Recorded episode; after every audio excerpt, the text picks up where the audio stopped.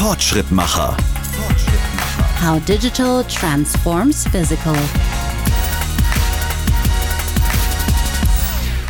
Nachhaltigkeit in der Produktion, das war bereits Thema in unserer ersten Folge. Es gibt aber natürlich noch einige andere Unternehmensbereiche, in denen Nachhaltigkeit eine Rolle spielen sollte. So zum Beispiel in der Produktentwicklung. Welche Ansätze es dazu gibt, erfahren wir heute von zwei Experten. Mein Name ist Alexandra Bitzer und ich bin Teil des Marketingteams von PTC. Unser heutiger Gast ist Matthias Greimeier, Professor für Produktentwicklung am Institut für Konstruktionstechnik und Technisches Design der Uni in Stuttgart. Hallo Matthias. Hallo Alexandra, grüß dich.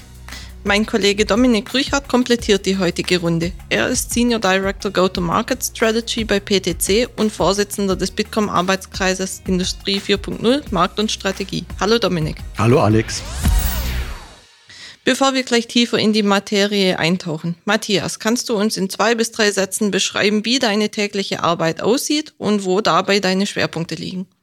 Klar, mache ich gerne. Viele, die an der Uni studiert haben, haben solche Rollen wie meine erlebt. Ich bin Professor an der Universität Stuttgart habe dort einen eigenen Lehrstuhl und beschäftige mich mit der Frage, wie entwickelt man Produkte eigentlich? Also was tut man, welche Modelle verwendet man, welche Elemente verwendet man dafür? Das mache ich aber noch gar nicht so lange, sondern das mache ich erst seit ja, nicht mal ganz zwei Jahren tatsächlich. Ich komme eigentlich von einem industriellen Hintergrund aus dem Lkw-Bau. Ich war zwölf Jahre lang in München bei der MAN Truck and Bus vorher, habe dort unterschiedliche Rollen in der Technik und der Unternehmensplanung gehabt. Und das natürlich auch Wissen, was ich heute gerne an meine Studierenden weitergebe, weil natürlich Ausbildung auch bedeutet, Praxiswissen und dieses, wie läuft der Hase wirklich weiterzugeben. Ja, das hört sich spannend an. Aber sag mal, warum gehört die Produktentwicklung eigentlich zu den besten Ansatzpunkten für mehr Nachhaltigkeit? Naja, Akademisch gesprochen würde man sagen, in der Produktentwicklung liegt man ja alles fest. Ne? Der Akademiker sagt, es gibt die sogenannte Rule of Ten. Also immer, wenn man etwas später im Entwicklungsprozess, im Produktionsprozess oder in der Verwendung fertig liegt, dann wird es immer viel teurer, etwas zu ändern. Das heißt, wenn wir ein neues Produkt entwickeln, dann haben wir auch in der Hand, was dieses Produkt kann, wie nachhaltig es ist oder natürlich auch, wie wenig recycelbar es vielleicht nicht ist. Und das ist das Interessante an der Produktentwicklung, dass wir halt einen ganzen Schlüssel haben an Entscheidungen, die wir für zukünftige und dann hoffentlich nachhaltige Produkte auch tatsächlich haben. Heißt auch, um da vielleicht noch einen zweiten Punkt nachzusetzen, heißt natürlich auch, das wird immer komplexer. Ne? Die Produktentwicklung war schon früher nicht einfach. Ne? Es sind technische Aspekte, es sind Aspekte im Markt. Jeder erinnert sich wahrscheinlich noch an Stories, wo man im Auto irgendwann mal die Glühbirnen nicht austauschen konnte, weil die Motorhaube so voll gerammelt war. Und das wird natürlich heute noch viel komplexer, wenn ich jetzt schon viel früher drüber nachdenken muss, ja, was ist denn mit einem Recycling in zehn Jahren? Wie gehe ich mit einer Batterie um, wenn sie zurückkommt? Das sind schon schwierige Themen heute. Ja, und in der Produktentwicklung liegt naja, inzwischen auch nicht nur das Produkt fest, sondern man testet es auch ganz frühzeitig schon eigentlich in seinem ganzen Zusammenhang. Also in seinem Kontext, in seinem Lebenszyklus, in all diesen Eigenschaften, wie wird es produziert. Und da hat man all diese Aspekte der Nachhaltigkeit schon ganz früh im Prinzip im Entscheidungsprozess drin. Ja, Dominik, genau richtig. Ne? Ich meine, wenn wir auf die Produktentwicklung schauen, einer der großen Trends ist das Systems Engineering oder mhm. Advanced Systems Engineering, über das wir sprechen, also wo wir schon viel früher viel mehr Disziplinen einarbeiten, wo wir schon viel früher mhm. drüber nachdenken, wie man es später testet und ob das denn so fliegt, wie man sich es früher eigentlich überlegt. Das ist dann das sogenannte V-Modell. Und diese Aspekte machen es aber natürlich auch viel komplexer, denn Produkte entwickeln heißt ja erstmal über was reden, was noch gar nicht existiert und wozu man noch gar kein Wissen hat. Ne? Also die Unsicherheiten, die ja alle zu dem frühen Zeitpunkt noch existieren, die müssen alle irgendwie antizipiert werden. Und das ist, was ich dann auch lehre, um vielleicht nochmal zur Einleitung zurückzukommen. Und das, was aber natürlich auch für heutige Unternehmen die Entwicklung immer komplexer macht, weil eben diese ganzen Perspektiven hinzukommen. Es gibt ja diesen wunderbaren Spruch, wer es nicht im Kopf hat, braucht es in den Füßen. Und das ist im Prinzip mit der Produktentwicklung das Gleiche. Die Entwicklung ist der Kopf, der sich überlegt, was man eigentlich braucht, was man macht und wie man es macht. Und je besser man es dort tut, desto weniger muss man nachher laufen, sprich wirklich Ressourcen einsetzen. Absolut. Ich kann mir vorstellen, diese steigende Komplexität wirkt sich ja auch auf die Produktentstehung und die Abläufe aus. Welche Auswirkungen seht ihr hier? Ja, wir sehen sehr viel. Ich weiß nicht, wie es bei euch ist, Dominik. Ich meine, ihr seid ja sogar selber in der, in der Softwareentwicklung drin. Insofern, ihr entwickelt ja auch eigene Produkte. Aber mein Eindruck ist schon, es wird durchmischter in den frühen Phasen und dadurch kommunikativ vor allem erstmal aufwendiger. Ich glaube, das ist eigentlich das, was über allem drüber schwebt, dieser cross-funktionale Aspekt der ja auch bedingt, dass sich ganz unterschiedliche Menschen miteinander auseinandersetzen. Früher hätte man vielleicht über Mensch-Maschine-Interfaces gesprochen, heute sprechen wir über User Experience und Dinge, die es vor zehn Jahren noch gar nicht gab. Das macht es erstmal komplexer und das bedingt natürlich auch andere Prozesspartner, mhm. andere Werkzeuge, andere Arten von Dokumenten, die man dann sich konfrontieren lassen muss. Ja, man sieht es ja auch einfach an den Werkzeugen, die wir verkaufen. Ich meine, früher haben wir CAD-Systeme verkauft, da haben einzelne Ingenieure für sich im Kämmerlein was konstruiert. Und noch mit dem PLM-System haben sie das dann irgendwie verwaltet in dem Prozess. Heute liegt der Schwerpunkt der Werkzeuge, die wir verkaufen, tatsächlich auf der Kommunikation und auf der Zusammenarbeit. Wir verkaufen IoT-Systeme, wir verkaufen ALM-Systeme, wir verkaufen Systems Engineering-Werkzeuge, die alle darauf ausgelegt sind, dass viele Beteiligte eng zusammenarbeiten und sehr, sehr eng untereinander auch validieren, was sie getan haben. Das heißt, wenn sich Prozesse verändern, bedeutet das ja auch, dass sich die Abläufe und Anforderungen an Menschen verändern, die in die Produktentwicklung involviert sind. Ja, ja, auf jeden Fall. Ich meine, das klassische Bild des Produktentwicklers, ich glaube, es hat schon noch bestanden. Man darf ja nicht vergessen, also so das, was du vorhin gerade skizziert hast, Dominik, der Konstrukteur, der eher im stillen Kämmerchen, das ist vielleicht so ein, so ein bisschen so ein Stereotyp, aber der im stillen Kämmerchen an seinem CAD-System was konstruiert, diese Bauteile gibt es natürlich weiterhin noch. Ne? Auch ein Elektroauto hat weiterhin eine Karosserie aus unterschiedlichen Werkstoffen, die auf Festigkeit ausgelegt werden müssen. Wahrscheinlich leben diese Dinge sogar länger. Und wenn es sustainable sein soll, müssen sie sogar viel länger leben. Denn wenn wir zu viel wegschmeißen, ist ja nicht sustainable. Ne? Insofern haben diese Rollen alle noch Bestand und sind wichtig. Aber es kommen eben andere Aspekte tatsächlich dazu. Und das sind natürlich Dinge, die wir ausbilden müssen tatsächlich. Ich glaube, wenn mir die persönliche Meinung an dieser Stelle vielleicht auch erlaubt ist, ich glaube in der Diskussion, wenn wir sowas heute uns manchmal angucken, dass wir manchmal fast unterbewerten, dass diese klassischen Rollen, ein Konstrukteur für ein Fahrwerk bei einem Pkw, um bei der Elektroauto-Idee zu bleiben, die sind immer noch wichtig. Ne? Und die geraten manchmal fast so ein bisschen ins Hintertreffen, weil ja alles nur noch digital werden soll. Aber auch viele digitale Produkte sind ja heute eigentlich eher gemischt. Wir sprechen dann von hybriden Produkten. Und dieser mechanische oder klassisch körperliche Anteil muss natürlich auch weiterhin noch entwickelt werden. Ja, es ist natürlich so, dass das, das ist, was die Unternehmen schon können. Und das andere müssen sie erst noch lernen. Genau. Ja, und deswegen ist, beschäftigt sie Diskussion ja. natürlich mehr, da gebe ich dir total genau, recht. Richtig. Und es wird auch ein Stück weit abnehmen. Ich meine, das sehen wir auch in unserem Geschäft. Wir verkaufen heute weniger CAD-Systeme als früher. Liegt einfach daran, dass die Anzahl derjenigen, die konstruieren, zurückgeht. Es gibt natürlich immer noch viele und es bleibt auch weiter ein spannendes Geschäft für uns. Aber die anderen Anteile nehmen einfach im Verhältnis dazu deutlich zu. Das ist einfach so. Ja. Wir sehen es auch an den Unis, um das von der Seite vielleicht mal von der akademischen Perspektive zu kontrastieren. Und zwar nicht so sehr im Guten. Ne? Wir haben einen starken Rückgang an allen deutschen Universitäten mit ganz wenigen Ausnahmen in den klassischen technischen Studiengängen mit einem stärkeren Shift ins Digital. Da kommen natürlich auch die geburtenschwachen Jahrgänge rein, die jetzt natürlich voll einsetzen. Aber ein Teil ist eben auch, dass sich viele mehr ins Digitale rüber orientieren. Sicherlich mit einem guten Jobmarkt und einem guten Zukunftsmarkt, aber natürlich auch mit dem Problem für uns in der Industrie aus der anderen Sicht, dass natürlich auch die Konstrukteure, die in Zukunft dann die PTC-CAD-Systeme einsetzen sollten, vielleicht gar nicht mehr so zahlreich existieren. Ne? Das wird der nächste Job for Talent, äh, War for Talent, glaube ich tatsächlich. Ja, und es geht natürlich auch, aber auf der anderen Seite muss man einfach auch zugeben, auch wenn man gerne viel CAD verkauft, die Kunden sollten eigentlich auch zumindest weg vom Wegwerfen gehen und hin zur Reparatur gehen und hin zur Wiederverwendung von Produkten. Sprich, der Anteil an neuen Bauteilen, die konstruiert und gebaut werden, der muss einfach zurückgehen aus Nachhaltigkeitsgedanken. Mhm. Also das ist so ein, aus einer Vendorenperspektive, ja, zwei Herzen schlagen, ach, in meiner Brust-Effekt. Das eine ist nötig und deswegen gehen wir auch tatsächlich im Schwerpunkt auf diese neuen Fragestellungen in dem Engineering ganz stark ein. Ja. Mhm.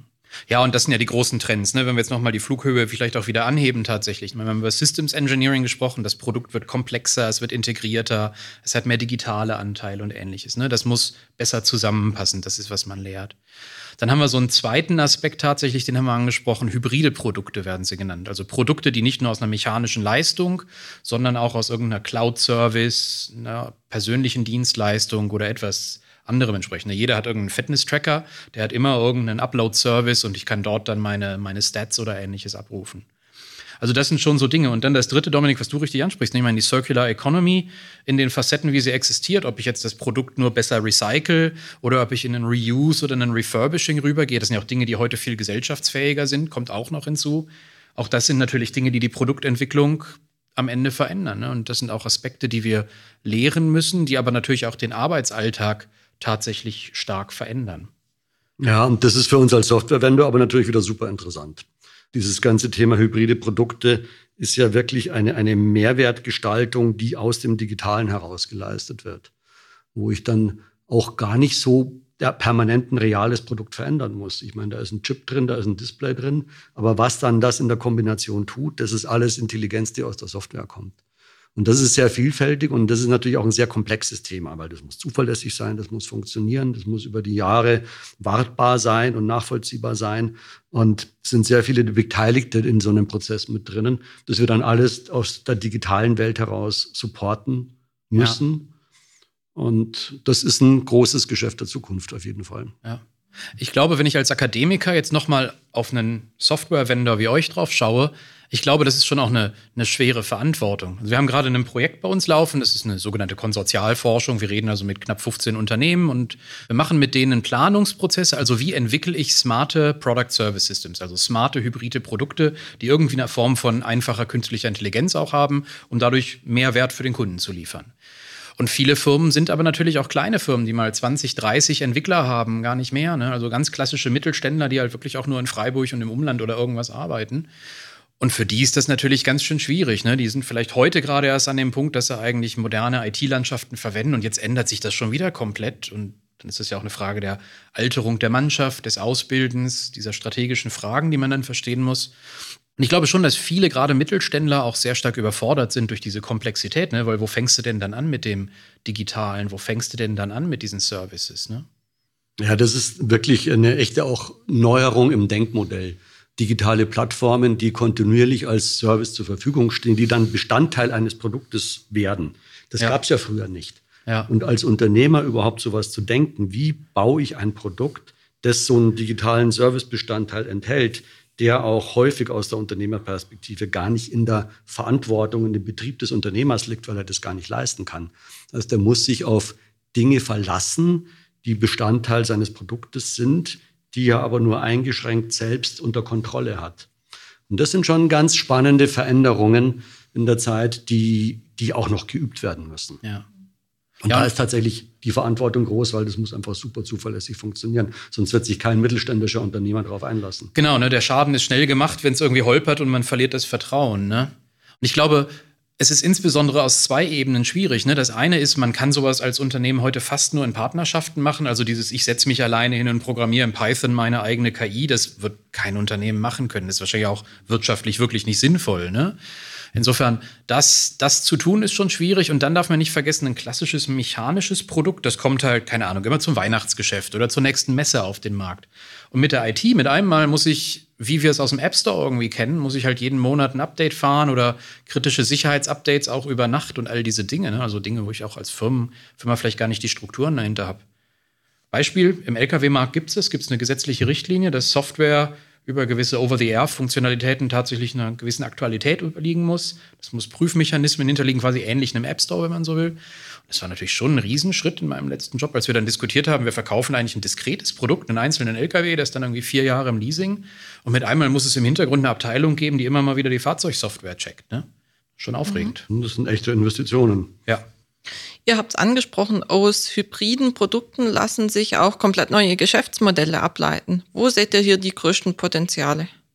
Ja, also das ist das ganze Thema Digital Services zunächst mal, würde ich sagen. Also wirklich ein reales Produkt durch digitale Services mit Mehrwert versehen, dafür sorgen, dass ich dass es Dinge leistet, die aus dem Digitalen kommen, wie eben so eine Smartwatch oder, oder was auch immer. Aber es sind auch noch ganz viel einfachere Sachen, dass ich im Prinzip gewährleistet, dass eine Maschine funktioniert, dass ich sie monitoren kann, dass sie läuft, dass ich damit eine Zuverlässigkeit bereitstellen kann, die ich vorher nicht bereitstellen konnte, dass ich in eine Serviceverantwortung gehen kann und wirklich frühzeitig Probleme erkennen, dass ich Leute informieren kann, wie geht ein Service, wann muss was gemacht werden. Eigentlich relativ einfache Dinge, die die große Kostentreiber, gerade im Industriebereich, deutlich reduzieren können. Wenn ich nicht mehr irgendwie spontan permanent irgendwo hinfliegen muss, um eine Maschine zu reparieren, weil ich es einfach over the air oder mit äh, Fernanleitung lösen kann.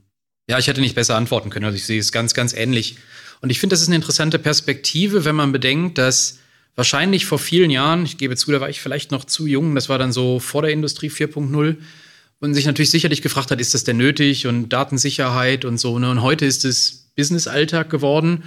Natürlich einmal mit den Sicherheitsmechanismen, aber natürlich auch mit einem Business Value. Also auch heute kann man in vielen Dingen wirklich sagen, es lohnt sich halt, dass ich die Maschine besser monitore. Ich habe mehr Uptime, ich habe weniger Wartungsaufwände und ähnliches mehr. Ne? Und dass dieses Business-Rational dann quasi die Digitalisierung eigentlich nur noch als Werkzeug übernommen hat, das finde ich persönlich eine ganz, ganz hilfreiche Message. Denn wenn wir jetzt auf andere Themen schauen, wir sprachen ja gerade über Sustainability und sowas, da reden wir heute noch sehr stark, man muss es rein regulieren und es ist nötig. Aber wir erkennen ja auch dort schon Firmen, die sagen, nein, es hat für uns einen Businesswert und wenn wir sustainable sind, dann können wir halt länger leben, dann generieren wir auf längere Zeit mehr Profit und ähnliches mehr.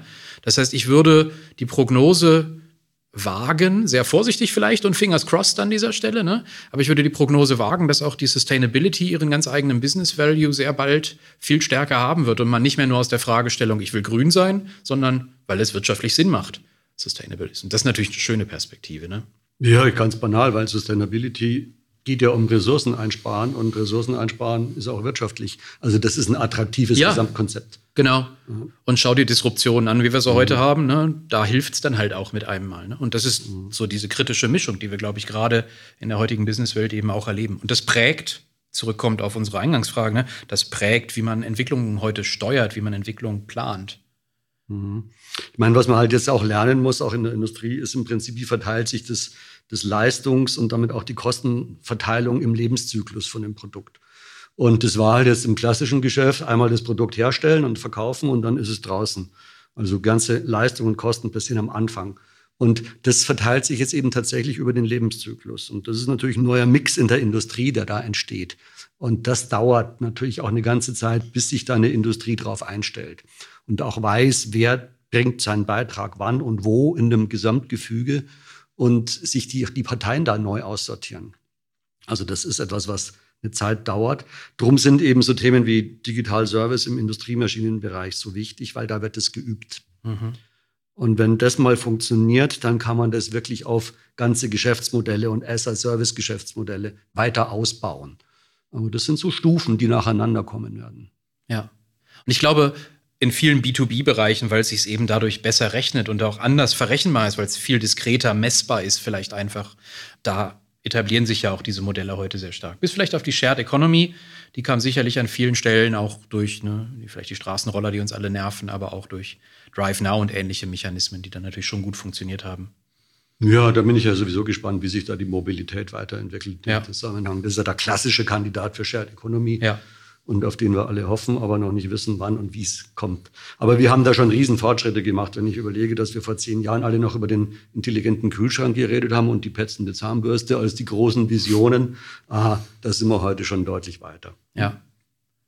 Vielleicht noch mal einen Bogen zurückgeschlagen. Wir waren ja so bei dieser Eingangsfrage, was, was ändert sich denn in der Produktentwicklung? Und ich glaube, hier kommt über Shared Economy und, und über Product as a Service, da kommt noch mal ein Aspekt rein, den ich glaube, Entwickler heute noch nicht so auf dem Radar oft haben und der aber mit reingeht. Und das ist eben das Thema Asset-Bindung, nannte ich es im Vorgespräch. Ne? Also wenn ich ein Produkt produziere und dann ja aber nur über Nutzungsumfänge vermittle, vermiete, lease, wie auch immer, dann bleibt natürlich eine ganz andere Form der Kapitalbindung im Unternehmen. Bei Software, weil sie nicht körperlich ist, vielleicht eher in den Pflegeprozessen und Ähnlichen. Aber bei körperlichen Produkten, ne, wenn ich jetzt als Sixt irgendwie 40.000 Autos in die Welt rausstelle und hoffe, die mietet halt jemand für eine halbe Stunde hier und da, dann ist da natürlich ganz viel Geld, was ich einfach erstmal auf die Straße lege und er hoffe, dass da was zurückkommt. Ne?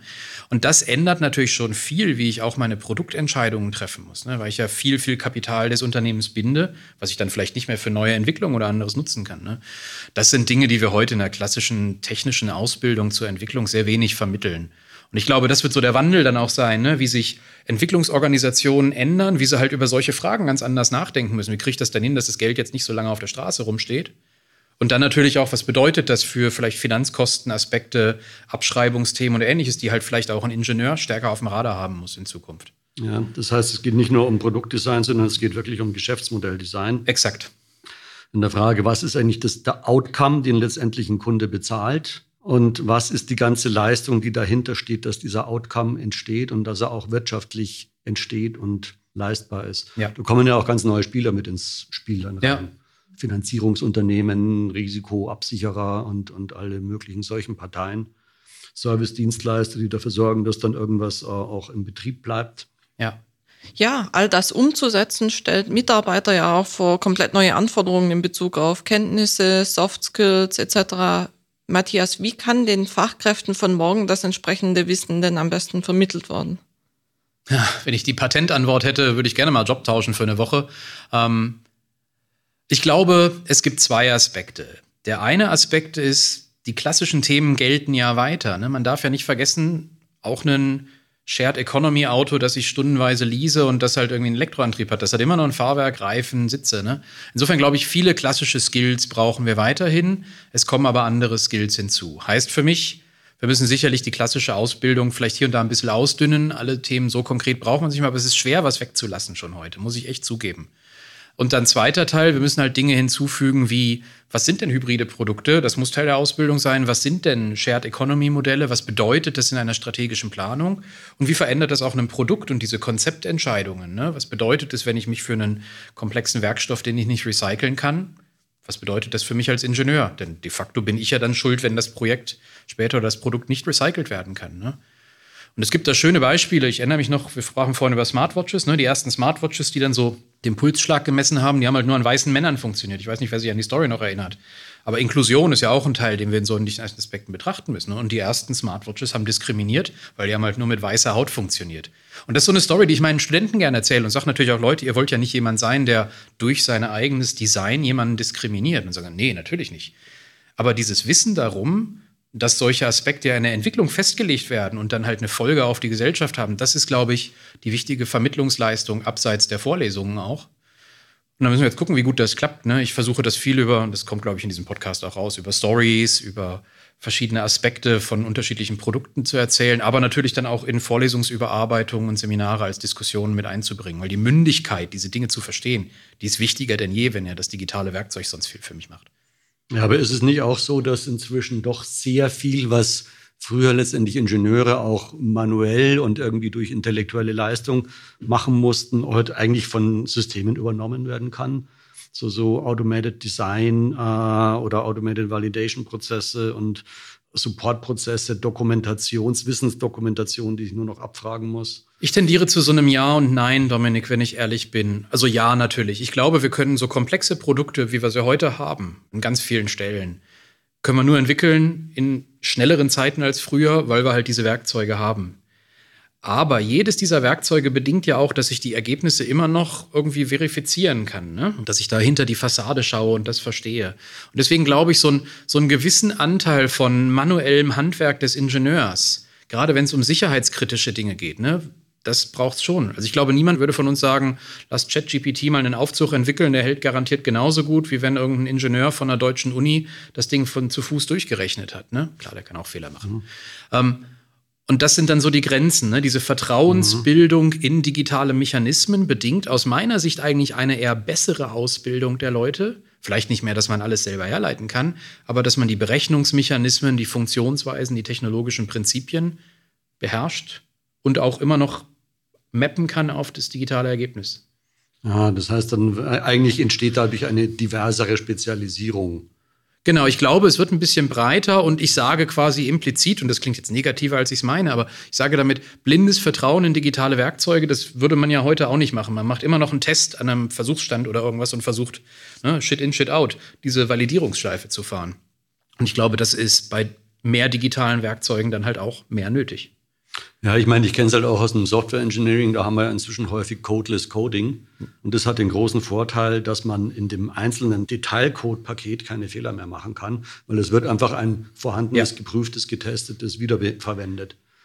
Und also das war so der Gedanke, dass sowas im Engineering komplexer Produkte auch einen größeren Stellenwert haben könnte. Ja, also ich glaube, in den, in den mechanischen oder körperbehafteten Produkten, also nicht Software, da ist der Weg noch ein bisschen weiter. Ich glaube aber, die Software macht uns oft vor, mit 10, 20 Jahren Vorlauf, was wir dann schon auch sehen werden in der mechanischen oder der klassischen technischen Entwicklung. Also ich kann mir gut vorstellen, dass es in 20 Jahren vielleicht sprachbasierte Systeme gibt, wo ich viel mehr Randbedingungen erkläre und der Computer formt mir dann innerhalb dieser Randbedingungen halt einen CAD-Körper aus, den ich heute wahrscheinlich noch aus Solids aufziehen würde und dann mit Phase und Spiegelung und all diesem Zeugs bearbeite. Ich glaube, da wird der Weg schon hingehen.